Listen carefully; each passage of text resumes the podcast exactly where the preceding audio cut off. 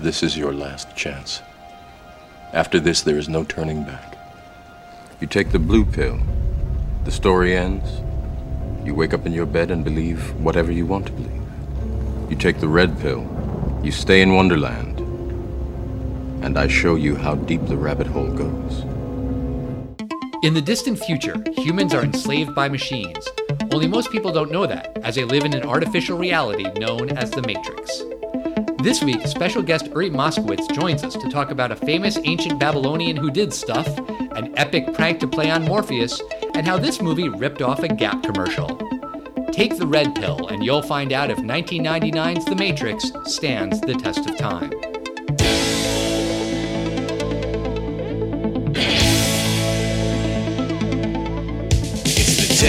Time. James and Alan have to say, Do the movies you love still hold up today? James says, Gladiator with the glut. Alan says, As a father, blah blah. It's the test of time. James and Alan have to say, Do the movies you love still hold up today? Test of time. James and Alan have to say, Do the movies you love still hold up today? Hello, everybody, and welcome to a very special episode of The Test of Time. My name is Alan Noah. And my name is James Brief, and we have a very special guest with us tonight. We do. Uri Moskowitz, welcome to The Test of Time. Thank you. It is great to have you here. Now, you are the last member of our little group of friends from college to be on the show. That's correct. I guess so. Uh, a group consisted of Darren, Uri, Mailer, and Brief. That stood for dumb, and we'd say, We're dumb. Yes, that's the four of us. And we also had a fifth friend, this guy, Al. And it didn't really fit in our abbreviation, so our group in college, we'd call ourselves We're Dumb. featuring Al. And you know, that kind of hurt being the guy who was featured. I don't know why I couldn't have been included in the the name of the group, It's like Al and the Dumbs. but it wasn't. It was dumb. And then if you remembered, if I happened to be standing within earshot, you would say, "Oh, oh, right." Um and featuring Al, which is totally the official name of our group. I'm just saying I felt a little bit excluded. But that's okay because Uri, now you're included because now you're on the podcast with us. It's basically the test of time featuring Uri Moskowitz. I'm glad I never had to be one of those featured losers. I mean, So, Uri, first question for you is why did you want to come on to talk about The Matrix? Well, it's a good movie. Okay. It's one of the few movies that I've seen. right, you're not exactly a pop culture buff. No, I don't. I don't watch a lot of TV, and I don't watch a lot of movies. Not not for probably ten years at least. you don't waste your time learning certain things that Al and I might waste our time with. Who or what is Kylie Jenner? Do you know what that is? No. Perfect. I mean, that's who you are. You you know so many things, but you also don't know a lot of silly things. Listen, Uri, you are clearly one of the smartest people I've ever met. The fact that you don't know random pop culture stuff, that's fine. And you know about The Matrix, so that's all that matters. So you can talk about The Matrix. You you have seen the movie, right? Yeah, yeah. I've seen it more than once. Very good. Okay, so Twice, twice now. I never rewatch movies. But um, you know, for other people, if it's been a while since you've seen The Matrix, The Matrix is uh, the first in a trilogy. Uh, this movie is set in a dystopian future in which humanity is trapped inside a simulated reality called The Matrix. When computer programmer Thomas Anderson, aka Neo, is told the truth about The Matrix, he is released from the simulation and brought into the real world. There, he meets Morpheus, Trinity, and a group of others who are fighting back against the machines. Neo eventually learns about his destiny, gets stronger in the Matrix, and ultimately wins a decisive victory against the machines and the evil agent Smith. Right. And this is usually the part where I ask if it was like a big hit at the box office, but I do not need to ask this question because I remember that this movie was a giant blockbuster. And also, I remember that it was one of those movies that everybody had on DVD. Right. It was one of those that you almost show off. Like you have a DVD player now. I have The Matrix, and you know it had the extra scenes or like the behind the scenes. It was just very cool. Do you remember the trailer for this film? Not really, no. It actually showed the bullet time scene in it. And, you know, giving it away, like, that is something from a marketing point of view. You go, we have to show this. And it just ended with, what is the Matrix? Dot com, which was kind of a big deal. And you know who Joel Silver is, the producer? Yeah, I was going to say the producer. Yeah, um, he he produced a lot of big blockbuster films. He's sort of like a Jerry Bruckheimer kind. Like he makes these real big films, and this film had a very big budget, uh, sixty-three million dollars. The movie came out on March thirty-first, nineteen ninety-nine, and it opened at number one with twenty-seven million dollars. So you know, for a sixty-three million dollar film, it is doing pretty well for opening uh, weekend. It wound up making hundred seventy-one million dollars. That's uh, more than a six times multiplier, seven times multiplier, and uh, it made four hundred and sixty-four million dollars worldwide. Very, very impressive. Now, the directors of this film, is it the Wachowskis or the Wachowskis? I always thought it was the Wachowski brothers. That's how they're billed. I thought Wachowski, but I could be wrong. Maybe. But uh, so they were born uh, Larry or Lawrence Wachowski and Andrew Paul Wachowski, and both of them have uh, transitioned from male to female. They are now known as the Wachowskis because the one that was born Larry is now known as Lana, and Andrew Paul is now known uh, by the name of Lily. Right. And a lot of people have written how this movie is a metaphor for being trans and coming out as trans and the trans experience. Well, uh, specifically, there's a minor character in this film. It's one of the people on the team with Morpheus and Trinity. It's a character, a short blonde haired woman, and her name is Switch. And what they were going to do was Switch was supposed to be someone who was male in real life.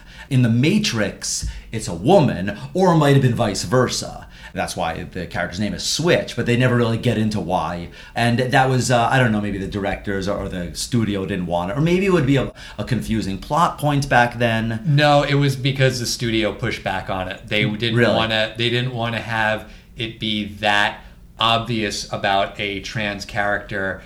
So the studio kind of put the kibosh on that. But there are still a lot of other parallels and things that people have looked at this movie after uh, the Wachowskis came out, and it was known that they were transgender. And people have re-watched this movie and the trilogy as a whole and seen a lot of parallels. And you know, there have been plenty of think pieces and articles written about that, about you know how these movies have been interpreted as you know sort of about that experience and there's tons of stuff online if you're if you're curious about it just google it and you'll find many many well written articles and pieces about that Yeah, and uh, do you know the very famous person that was almost cast as Neo and basically turned it down? yeah will smith Right. You know who Will Smith is, or he? Yes. Okay, awesome. who is he Uri? The Prince of Bel Air. All right very good And also that movie, The Aliens. I'm trying to remember the name of that. Men in Black. Men in Black. Oh, you could have gone with several answers with that one. What was the was the Bel Air thing? Can you say that one more time, actually? Was it The Prince of Bel Air, isn't it? The Uh, Fresh I Prince mean, of Bel Air. Fresh wha- Prince. Fresh Prince. all right. i was willing to give him full I, credit I on was that. too. I was like, good for you, uh, good for you. Um, so the opening scene, we basically find this mysterious woman dressed all in leather, uh, like patent leather, and she's breaking into a building. And there's some police officers that have been sent in, and there's some agent. It looks like one of these FBI guys. You know, he's the suit and the sunglasses, and he goes to the police chief and he's like, "You need to pull your men out." And the chief's like. I think we could take care of one little girl. And do you remember what the chief says? Uh, the advice was for your protection, not for your something. Yeah, he says, Chief, your men are already dead. Yeah. And right away we get one of those shots that this movie is famous for where she like does a kick and in midair the camera does is it a 360 or maybe not a full No, 360 like a 270, maybe yeah but it kind of goes like all the way around the room or mostly around the room to get the full shot of her midair as she's beating up and killing all of these cops Yeah, and this really is not the first time I have seen this shot. Was it the first time you saw this shot, Al? Yes. For me, I had seen this shot about six months earlier in 1999. Do you remember the short swing craze from 1999? 1998 was when Swingers came out, but yeah, we talked about Okay. it in that episode. Well, there was a Gap ad that had, I think, that one, the Brian Setzer Orchestra. So uh, the Gap commercial had the swinging uh, camera work, and it was before the movie came out. So The Matrix ripped off one of their iconic shots from a Gap commercial? You know, it's always possible that, that this rig was made uh, 12 months before the film came out, and, you know, some guy was like, hey, Gap people, like, you know, you can use this one too, and Gap aired it first. I was not as impressed by the rotating camera because I remember being wowed by that commercial, actually. Wow. I am wowed by that piece of trivia, James. Yeah. Then a couple of these FBI looking guys start, uh, or actually, I think only one of them starts chasing uh, this mysterious woman and they're chasing her on the rooftops. And at first, it's just, you don't really know what's going on here. Yeah, she made a cool kick, but then some weird stuff like she starts flying across uh, buildings, like jumping across streets, not just building to building, rooftop to rooftop. She leaps across an avenue. And she escapes by going into a pay phone booth and picking up the receiver. And she just vanishes. And maybe she's dead. The agents crashed a truck into this phone booth. We don't know. So I'm wondering this phone exit uh, from the Matrix. Is there a meaning behind this? Why they chose a phone and why it has to be a random phone that they have to run three blocks to every time? I don't know that there's a real answer to that. Watching it last night, I was thinking to myself, man, this movie's got like such high tech stuff in it. And the way out of the Matrix is a payphone. Yeah, it is weird. I don't know that they ever really explain it. That that's just how they get out. It's old random payphones. Well, it leads to some questions I've always had about the Matrix. I mean, we're later going to learn in a really cool scene that this is not the first version of the Matrix. Earlier, the Matrix was a utopian society where everyone lives forever, no suffering, and basically the human mind couldn't believe it and they had to insert suffering and poverty and torture and criminals into this for humans to accept this as a reality. But my question was always why didn't they make the matrix exist in ancient rome like humans would function and work why didn't they make humans in you know columbus times like why did they make it in a computer virtual reality era of humanity Because that's what the computers knew. That's what they were around for. that's They- a good point Yeah, that that makes sense to me. I was just thinking like if it was if it was Shakespeare's time, like they would even think that they're inside a computer. You know what I mean? And and why does the phone stop ringing after the prescribed amount of rings that it's supposed to stop ringing at? That I don't know. Now it just uh, not fades out. It's a cool transition. It's like a digital fade out.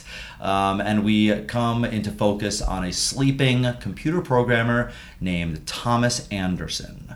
Uh, I guess he's a hacker, and someone is coming to buy some kind of what would at the time be called warez. Um, do you know what warez were? It was the code for like pirated software or any kind of illegal software, like softwares, W A R E Z. Oh, I did not know that. Okay. Like today, he would probably hand the USB drive. I think he hands like a mini disc, right? Yeah, it's Yeah. a mini CD. It, it's some kind of like looks like it's some kind of media that's supposed to look futuristic. It's kind of cool. And Neo had been told on his screen, "Follow the white rabbit," and that's when the door knocks and he sees these uh, his customer, his hacker customers. They invite him out to have fun. Um, he's going to reject them, but uh, just as they're about to turn away, he notices the white rabbit tattooed. One of the, the women has a tattoo on her shoulder, and I guess when he sees that, he decides that he is going to go with them. So then after that, they go to the club. and the guy was, as he was trying to convince Neo to come, he says, "You really need to unplug," which I thought was a little uh, clever piece of foreshadowing there. Yeah, I never heard that. That's that is very. Yeah, yeah. and uh, he gets to the club, and that's where he meets Trinity. She's the woman who we saw earlier. She was the one who is typing to Neo on his computer. And when she introduces herself, she says, I'm Trinity. And Neo says, Oh, I always thought that you were a guy. And she says, Yeah, a lot of guys think that. again, going back to the whole as a metaphor for being trans thing, that line is called out in some of the articles I've read. Uh, but she says that there is a man named Morpheus who has all of the answers that Neo is looking for. And she can connect him to Morpheus and he can get this information. And the next day, uh, Thomas Anderson is at his job at some random corporation, and he's just some drone there. Kind of almost like an office space kind of thing. Like the boss is like, "Oh, you're no one special, Mr. Anderson, because he's late." He's, right. uh, also foreshadowing. yeah. You're not anyone special. right. Yeah, I, I also found it, you know, just as a software engineer, kind of interesting that they portrayed this software company as being very rigid, being on time, everyone's wearing suits. The cubicles are really plain, although that part's probably somewhat accurate. But they, they were clearly trying to set a tone, which is 1999. This is the middle of the dot com boom. Yeah, I mean, And- you're an engineer. Is this accurate, the, the way it looks here? Not not at all, especially not at that time. That's a really good point. Yeah, I mean, isn't it all just like dudes with like crazy long hair sitting in bean bags, like playing air hockey and stuff? Yeah, that's pretty much what it was at the time. I I guess they were trying to uh, make him more of like a corporate drone kind of person to try and just create some contrast with his uh, character as it's going to be later on in the movie. Right, definitely. Yeah, that's interesting. Uh, and uh, Neo is at his cubicle and he receives like a FedEx package. And this is a really cool scene. He tears open the envelope, a flip phone falls into his hand and immediately rings. Neo picks up the phone and it's this voice, uh, which turns out to be Morpheus. And he basically says, They're on to you. Agents are coming to get you. And he guides Neo into a back room. And he's like, The only way to escape here before the agents come is you have to, gonna have to go climb out into the ledge on your outside of the window and walk around the building. And I'll help guide you out. And Thomas Anderson, he goes on the ledge. He actually does walk a couple feet on the ledge. And then he's like, this is crazy. And he turns himself in. He goes back inside, and the agents do pick him up and bring him downtown to some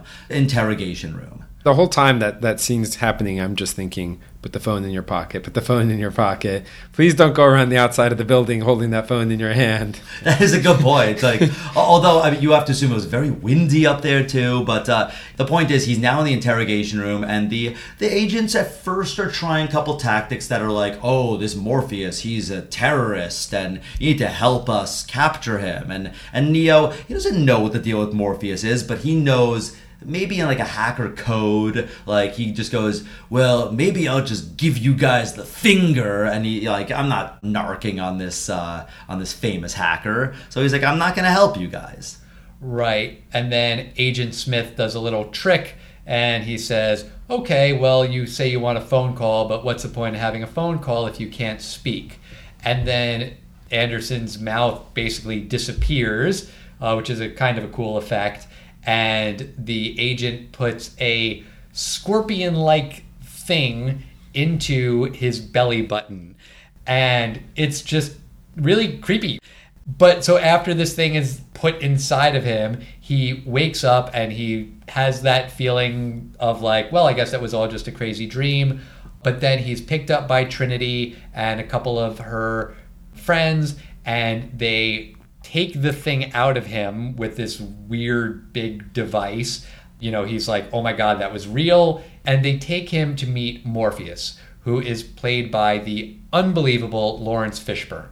And this is one of those iconic scenes that the movie is known for, where Morpheus is talking to Neo and he says, You have a choice. You have the red pill or the blue pill. Although it was worded kind of ambiguously. Blue pill was was go back and this never happened, Right. or red pill was learn the truth. Would you take the red pill, Uri? I would definitely take the red pill. I might take the blue pill too, just to see what happens if you take both of them at the same time. that's Yeah, gotta break. that's gotta break pill. something.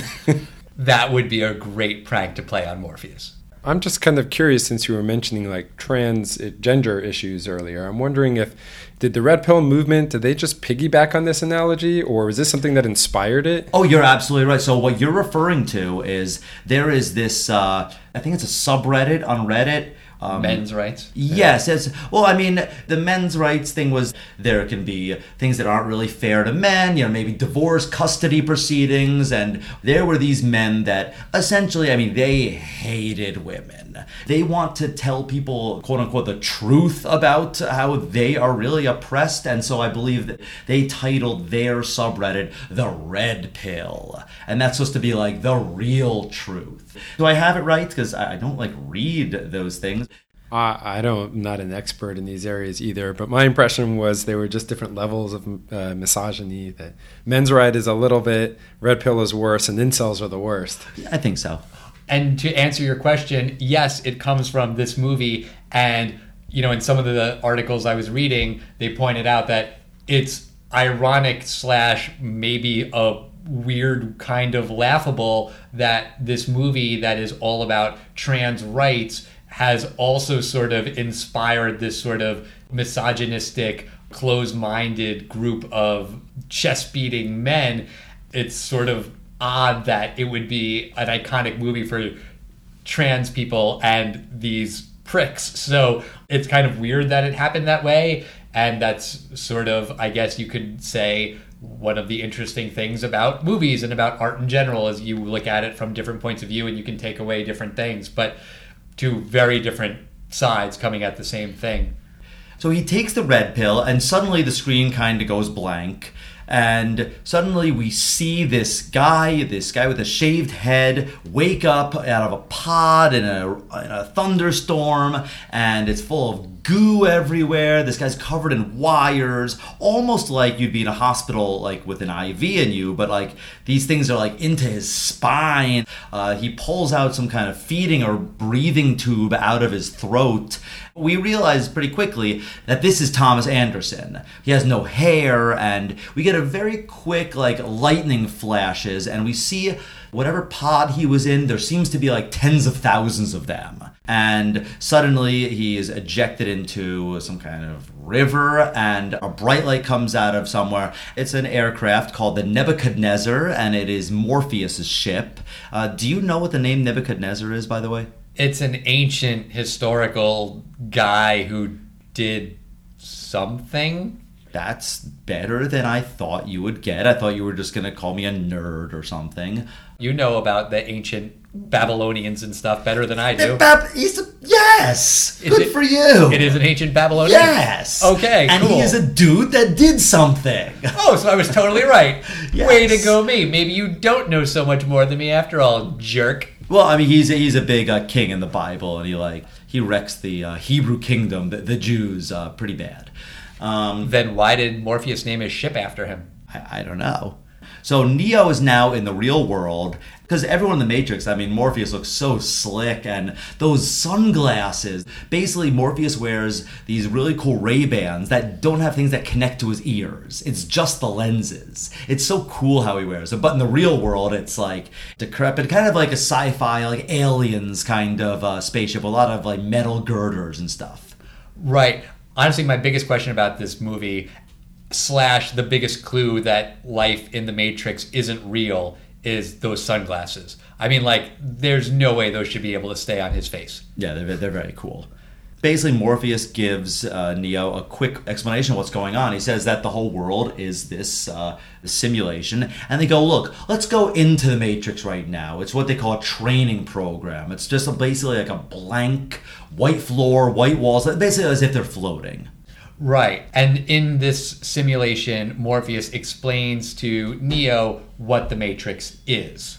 He's been explaining it a few times now. He keeps saying, "Do you want to learn?" But then he doesn't actually say what it is, Yeah. which has been kind of frustrating. So it's nice to hear him actually say what the Matrix is at this point. Um, the history was that the humans created AI. I guess there was a war. They were relying on solar power at the time, the robots. So the humans scorched the atmosphere so that solar power, uh, they wouldn't be able to get their power anymore. So they, the AI decided to use humans as their new power source. And so they created the Matrix to occupy their minds, I guess, while they're in these pods. It is true that the human body generates uh, some electricity, but I always thought this was an incredibly silly thing. It would have made so much more sense for them to say the human brain is actually a really powerful computer, so they need like the human brains to power their mainframes or something. And I just always thought it was kind of silly that they couldn't think of any other way to power anything except you know the like like couple watts that the human body makes or figure out a way to clear up the atmosphere so you get to the sun again. So th- this is one place where they slacked off a little bit in producing the movie was when they take Keanu Reeves out of that pod. They go through the whole story about we have to rebuild your muscles because you haven't used them and your eyes have never been used before so they're hurting but i'm just watching him come out of this pod and he's all muscular and i'm just thinking couldn't they have made him look like not muscular? Right, he still kind of looks like Keanu Reeves. Just with a haircut, yeah, shaved head. Especially if they're going to make a big deal about it, they had to give him muscle, right? Yeah, that's a that's a very good point. They do train Neo with basically software, so they upload all of this stuff into his brain, you know, uh, kung fu and drunken boxing and all of these different, you know, fighting styles, which leads to the memorable line where he says, I know Kung Fu. Uh, and that great Keanu Reeves voice. And they do a training simulation, Morpheus and Neo, where they fight. And it's basically just Morpheus trying to explain to Neo that when he is in a simulation like this training simulation or the Matrix, there are rules that can be bent and there are rules that can be broken, like speed and gravity and all of these things. And he says, Hit me, just hit me. All you have to do is hit me. And as fast as Neo gets, Morpheus is always faster, and Neo is unable to hit him. It's been a while since I've seen the movie, so I'm expecting that from my memory from 20 years ago, that this is the point when he learns to fly and to fight like a robot but really uh, he doesn't learn a whole lot in this in this training program. It's more, I guess, a scene for us to learn about how he has to learn how to fight because he doesn't actually accomplish anything. That's a very good point, Uri. Yeah, I mean, it does seem like it's more for the audience, and I think that's a fair criticism you could make about this movie, or at least the movie's first act in general. That there's a lot of stuff where it's like, I'm going to tell you about the Matrix soon, you know, where it's like just get to it already. Um, yeah, so he's basically explaining to him about the Matrix, and there's a couple other simulation programs, but they also tell him the rules about who the agents are. They don't give too much detail, but the agents are bad guys, and they are there to maintain control. They work for the machines, and inside the Matrix, any person in the Matrix can turn into an agent and attack them. And Cypher explains, or I think it's Trinity, explains that agents always kill us whenever we go in. So basically, you want to avoid avoid agents whenever possible. And he's like, What do you do when you see an agent? Run. Right. So uh, they decide that they're going to go back into the Matrix specifically because they're going to go see this person that's sort of a mentor to these rebels, and that is this mysterious figure named the Oracle. I remember the first time I saw it, I was thinking of like the never ending story, and it's going to be something unbelievably cool and uh, they're in a crappy apartment and like it's like in Queens or something or maybe Manhattan. Like it's nothing special. And they go, we don't quite see the Oracle yet, but when we go into the Oracle's apartment, there's some children, and these children are kind of dressed like almost like you'd imagine like like young monks would be dressed. Well, so the, the kids are, I, I, guess, supposed to be prodigies that have figured out how to manipulate the Matrix. So you see them like bending spoons. Keanu's like, How do you bend a spoon? And that's when the kid tells him the secret to quote unquote bending spoon. He doesn't bend the spoon there is no spoon. It's like what Morpheus was telling Keanu, like, stop thinking you're in a dojo. Like, you're not breathing air right now. These are ones and zeros. So the guy just basically says, it's like when you're in a dream. You ever get into a dream and then when you realize you're in a dream, it kind of ruins it? Uh, it's no longer scary or dangerous, or you wake up and you try to go back into that dream, but you kind of know what's going on, so it ruins the illusion.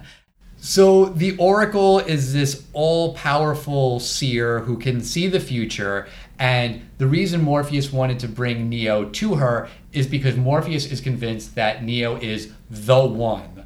And the one is basically the chosen one. You know, we've seen that trope in countless other movies. Basically, you know, the savior, the one that's going to turn the tide in this battle between humanity and the machines and artificial intelligence.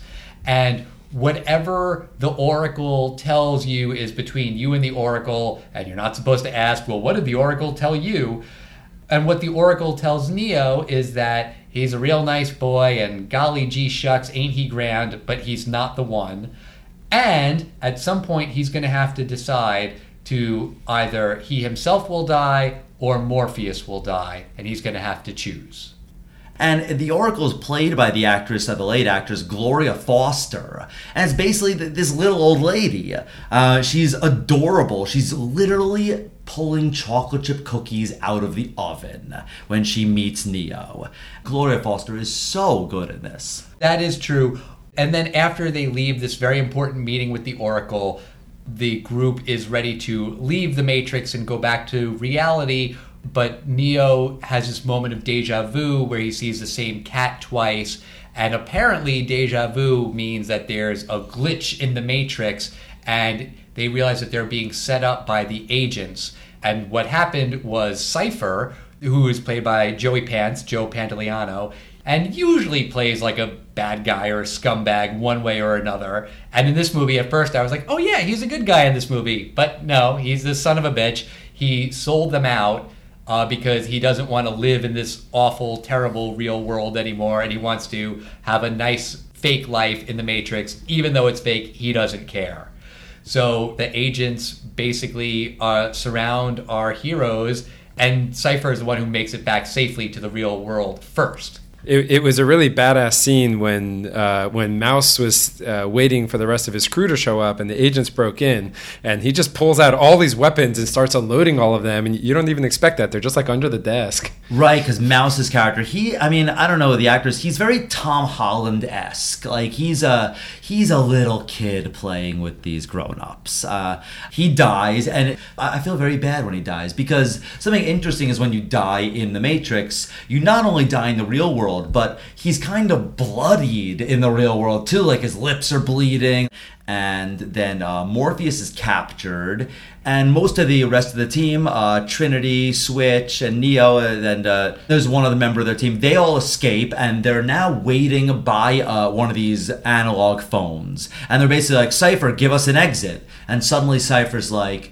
I am now gonna sell you guys out. And he basically unplugs them one by one. So, Switch, he kills. He kills another member of the team.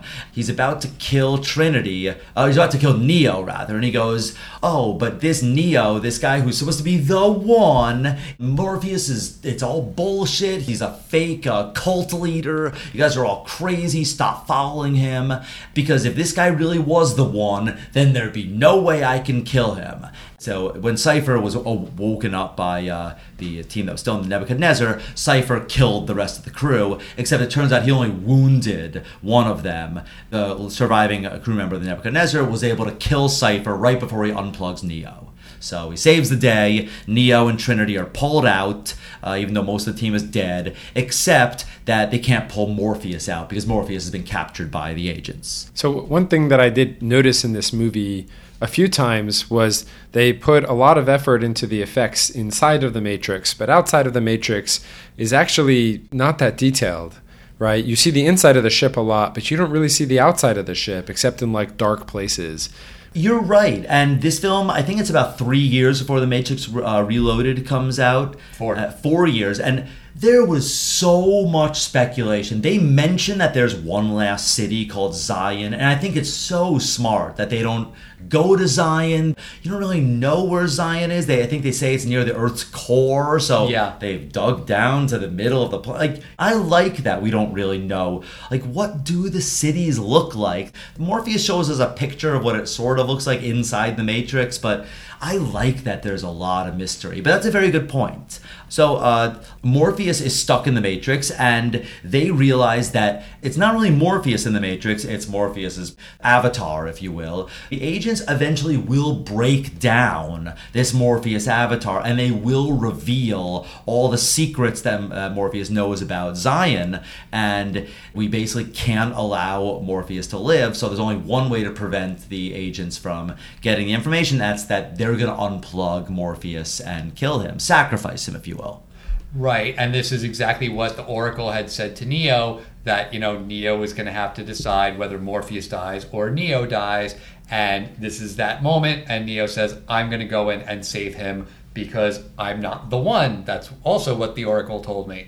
So he goes in. Trinity says, "You're not going in alone. I'm going in with you," and they decide that they need guns, and they go into the Matrix. There's this big, huge shootout in you know the lobby of the building where Morpheus is being held on the 88th floor or whatever it is. And you know, it's almost no CGI in that entire lobby scene. It's mostly practical effects. I did not know that. That's pretty cool. Yeah, it's really amazing choreography. A lot of wires that they're doing flips off walls, but the slow mo with the green tint of the lens is it's such a cool scene. So I'm I'm also trying to figure out having seen a bunch of other sci-fi movies, I can't figure out what kind of AI is this? Clearly, there's more than one AI because the three of the, the agents don't talk to each other. They don't know what each other is thinking. But are we supposed to think that there's three AI in this world? Are there millions and billions of robots, or or is there one? Uh, and do they work for that one, or what? Like, what is this AI world? I think we get a little bit more of that information in the sequels. Yeah. But I'm confused about something you just said. You said having seen a lot of other sci-fi movies. I thought you didn't watch movies, Uri. I've seen I've seen a bunch in the narrow window of time. I do also like when you're like clearly there are several AIs and I'm looking at Al and I was like, uh yeah, uh, clearly there were several different versions of artificial intelligence. You know, type 1 and all the other types yeah as they were. I think you bring up a good point and that was a question i had about like the nature of these agents and how they're all tied to ai and what is the power pulling the strings and how it works. And it's not entirely clear. Maybe you could say that it's purposefully uh, ambiguous. I think it's a little frustrating in the movie's lack of explanation for that you could also separate from that make the point of isn't it interesting in our real world assuming that this is the real world and not a matrix but we invented ai and we didn't have a war with it. We invited it into our homes and we tell it what kind of stuff we want to buy on amazon.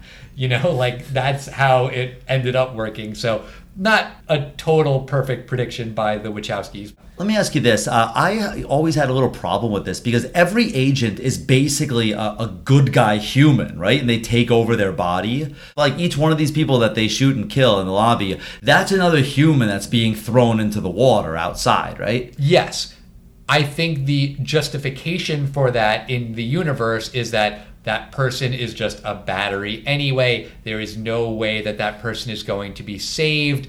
And, you know, it's a making an omelet, you got to crack a few eggs kind of a deal. I do agree with you, though, that is a flaw of the storytelling that they are just wantonly murdering innocent people slash batteries, whatever they are. I mean, they could even have a line or two in there of, you know, I hate doing it, but it's what we got to do, or something like that. I just didn't think it's necessary that agents come from humans. I think they should just be able to appear out of outlets or whatever. I, I just thought it would be an easier way for them to just appear anywhere. Well, I mean, it's not just agents. I mean, anyone who they shoot, like the guards who work in that building, even Right. if they're not agents, then if it's a real person, then yes, it is a battery who's getting flushed down the the drain or whatever. Right, the four cops that Trinity kills in the beginning are Yep. totally innocent. Uh, you know, Officer O'Connell is two days from retirement. Absolutely. I think we could take down one girl. Send the guy who's two days from retirement. You know, little Susie, his daughter's. Uh, you know, she needs the extra pay for her wheelchair, and you know, this guy is uh, killed. I, I didn't get the impression that they were really considering the ethics of what they were doing at all. No, I think they do, but I think it's probably more what Al's saying that it's uh, not ideal what they want to do, but they certainly can't be killed by this cop. and they get to the rooftop, and that's where arguably the most famous scene, and this is probably a, a pivotal uh, scene in motion picture history, the scene that's sometimes affectionately known as the bullet time sequence. So they're on the roof, and this is the first time that Neo is fighting with an agent, and he's learning to move like the like the agent moves. He's not perfect at it yet because he still manages to get hit a few times at the end, but it's the first foreshadowing that we see that he's getting better and he's actually starting to to act more like a hero and less like uh, you know a question mark. We don't know where this movie's going to go with him. Right, he moves so slow, and you're kind of confused as to uh, what's going on here. And Trinity Laser tells him, No, you weren't moving slow. You were moving incredibly fast. And it was actually relative to a bullet. You were able to duck it. It's a very cool concept. And now it kind of goes, Wait a second, but I thought he wasn't the one. And he just told us he wasn't the one.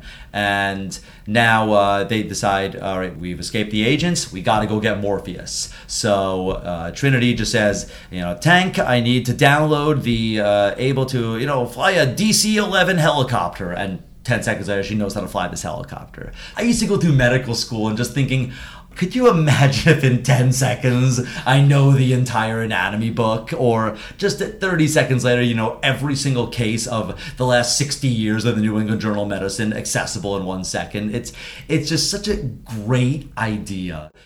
So Neo and Trinity rescue Morpheus in the helicopter, and you know the helicopter crashes, but Neo is able to save Morpheus, and he's able to save Trinity, and it's really cool. And then it boils down to this one-on-one fight between Neo versus Smith, and they start fighting in a subway station. And Smith throws Neo onto the tracks, and just before the train is coming, Neo jumps away and is is safe.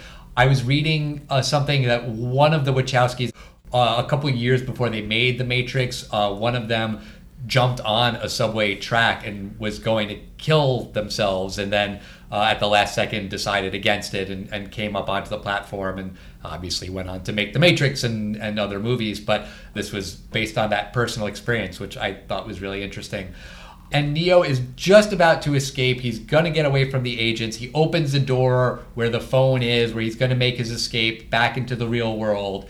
And Agent Smith is waiting for him, and he shoots him, like point blank in the chest several times, and Neo is dead. You're just kind of like, whoa, didn't expect that to happen. Yeah, you go back to the real world and he's flatlined. Neo is dead. And at the same time, there are actual machines attacking the Nebuchadnezzar from the outside of the ship. And there's only one weapon that the Nebuchadnezzar has against these ships, and that's to fire an EMP, electromagnetic pulse and that will kill all these machines. But what it'll also do is it's going to shut down all of the Matrix uh, simulations that the team is plugged into. So right now, Neo is still plugged into the machine.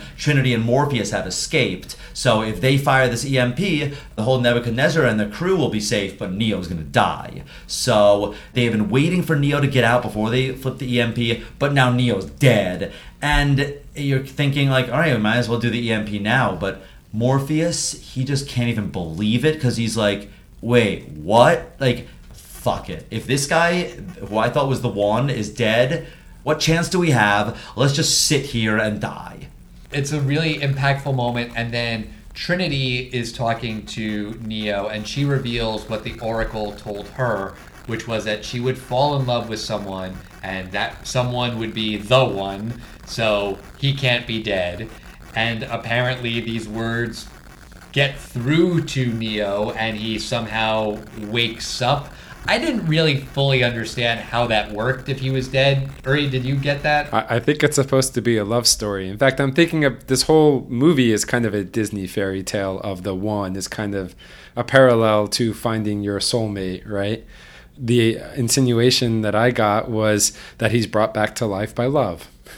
Aww. He is. I, I mean, my theory is that this is uh, a ship in a bottle. I think that the Nebuchadnezzar is in another sub level of the Matrix. I think that they're not actually in the real world. It's sort of an Inception thing. They were two levels deep, but you're right. It's not really explained, uh, except for the fact that Neo uh, he does wake up the dead body inside the Matrix, and then the the agents who had just seen him die are like uh, yeah, bitch, we killed you once, we'll just fucking kill you again. And all three agents uh, hold up their magnums. They fire, not point blank, they're on the other side of the apartment now, and they fire 50 feet away, and we see a bullet time. Again, these bullets are traveling towards Neo. They are going to get him right in the forehead. and Neo just holds out his hand and stops them. And this is a callback to a line from earlier when Neo said, Are you saying that I can dodge bullets? And Morpheus says, I'm saying that eventually you won't have to.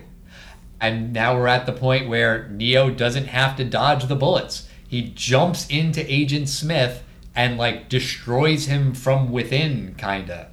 So I guess the idea was supposed to be that when the agents jump into people, they take over them. And he jumped into this agent, and the agent kind of like exploded outwards, and you see like pieces of his face like fly at the camera. I was always, to be honest, a little bit underwhelmed by Agent Smith's quote unquote death in this film. Like, that thing you set out was brilliant. The bullet thing, you'll realize that you won't need to dodge bullets. Like, I wish there was something they told us. It was kind of just a Deus Ex Machina thing that just at the end, like, oh yeah, here's another power he can do. Just jump into him and make him explode. Right. It is unsatisfying, and I found it to be also unsatisfying that they bring back the character in the sequel. And we can talk about that next week when we talk about The Matrix Reloaded. But I just found all of that to be a bummer, especially considering, and we didn't talk about this, but how unbelievable Hugo Weaving is in the role of Agent Smith and his speech that he gives to Morpheus and every like move of his face, the twitch of his lip and the way he just despises humanity. I mean, it is unbelievably acted and yeah, it is an unsatisfying end to his character.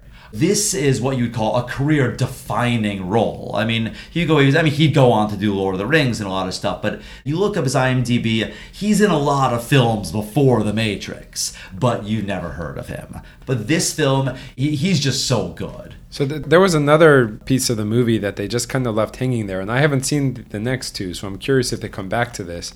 But the three agents in the scene where they're they're interrogating, one of them, you know, says how he hates humans, and he takes his earpiece out, and the other two, they come back later and they say, "What were you doing? Why didn't you have your earpiece in?" And they were suspicious, and I'm just kind of curious when I see that. I was like. Do the AI actually have divisions within them? Yes, they do. They do get involved in that in the next two films. That there's the agents, and then there's actually Smith. And in this film, Smith is kind of like, all right, we're kind of going to work together against these guys. But no, Smith is a little bit on his own in the next two. Right. All right, but yeah, so that's the end of the movie. It ends with Neo sort of making this message about how they're going to fight back and this isn't the end of the story. It's only just beginning and he flies off and and that's the end. He basically ends the movie by saying, I'm going to tell all the people here that they're living in a matrix. I mean, if some guy was in, in Times Square, there's probably a guy in Times Square that thinks uh, we're in the matrix or something. But that guy is not showing us anything to prove it. What Neo does is he goes, Watch this. And he just flies past the Empire State Building. And presumably, millions of New Yorkers just saw this. And that's how the movie ends. And I'm thinking, oh, everyone in the Matrix is going to wake up now because look what they just saw. And we don't know what's going to happen, but it ends on an awesome Chemical Brothers song. Right. All right, so we've gone through this movie. Uri, you are our very special guest this week. Tell us, what do you think about The Matrix does and does not stand the test of time? So I think that the uh, effects of the movie uh, do look pretty good. That's held up pretty well, even for a modern day movie. Um, the plot is, I would say, consistent for the decade that it was made, but has a lot of holes in it So I don't know if writers these days are putting more effort into editing the plots of the movies before they go and produce them than they did back then, but it seems like they've become more sophisticated if you look at like newer movies. So I, I would say that overall the movie holds up pretty well compared to other movies for its time. Uh, they wouldn't have to change much if they wanted to like make it look like a new movie again.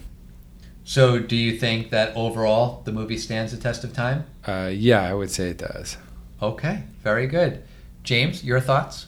I'll tell you, you know, some things that don't hold up. I remember one phone in this film being so freaking cool, and that was one of these flip phones that they have, where it wasn't a flip phone where it where it uh, folded open like one of those old Razr phones, but he pressed a button in the middle, and almost like one of those automatic umbrellas that pop open, the the whole phone kind of expanded a little. Don't you remember that phone being so cool looking? Yeah, sadly, yes. Yeah, and that I remember just looking at being like, oh yeah, I mean, uh, no, it's not. But uh, interesting you say that there are a lot of plot holes in this film. I will have to say that the plot holes don't bother me because every single plot hole. I would, in like just talking with friends, maybe even Al, maybe uh, you back then, I just assumed they're gonna fix that or they're gonna address what that is in the sequel. Um, the other thing that holds up the acting, eh, it's so good. Keanu Reeves is really good in this film. You know, this was a phenomenon around the world. It's a fantastic film, and to me, does stand up, does stand the test of time. Alan, it's two votes for yes. What do you think of this film? Does it or does it not stand the test of time? Well, I think you really brought up a lot of good points there, Uri. Uri, not you, James. I was like, oh, thank you, Al, but wait. Yeah. Uh, no, there are plot holes that definitely bothered me about this movie. And I remembered something this morning that didn't occur to me last night when I was watching the movie. You know, I remember at the time when this movie came out, everyone was saying, like, oh my God, this movie is so original. You've never seen anything like it. And that's true for a lot of reasons. The bullet time and, you know, the whole world isn't real. But I did kind of feel like in the future the robots take over and we're all enslaved and killed by machines, robots, artificial intelligence. I have seen that movie done, most notably in the Terminator films and others. And okay, you know, so there's slow motion bullets and stuff, but it's not that revolutionary of a concept that, you know, robots take over. And I also have a little bit of a problem with this sort of kind of rehashing of very well known and well established tropes of this person is the one who can save us. Is he really? I don't know. I hope he is. Oh, he is. You know, like that's been done to death. And a movie like this, which has a very heady, existential core of what is reality and who are we and what is the meaning of life also just falls into this whole thing of like how do we solve our problems? With bullets with guns and punching people. Which is also a problem i had with inception which is also a brilliant movie with all of these really big you know heady concepts that also has a lot of just shooting random bad guys too. And I understand why that happens from a movie making perspective, but it is kind of unsatisfying. That said, when Neo jumps into Agent Smith and makes him blow up, that's also unsatisfying because, wait, how the hell did he do that? So I understand how this is tricky and it can be hard to please an audience, uh, especially an audience that's difficult to please. Hi, looking at myself, I know that's me. Um, but I am going to say that The Matrix does stand the test of time because it just has influenced pop culture in such a way. It's such a big deal 20 years later. I am excited to rewatch the sequels. And Uri, you want to come back and uh, talk about The Matrix Reloaded next week? And The Matrix Revolutions the week after that? I'll consider it. Being cagey, I appreciate that. Uri, thank you for joining us this week. It was great having you. Thank you for having me. I hope you come back to talk about the Matrix sequels. I guess we'll see. You'll have to tune in next week to find out if Uri is back or if you take the blue pill and, you know, go back to your simple life in the Matrix. But in the meantime, we want to know what you guys think about the Matrix. Let us know. We are at Test of Time Pod. Write to us about your, your feelings, your thoughts. And uh, until next time, goodbye, everybody. Bye.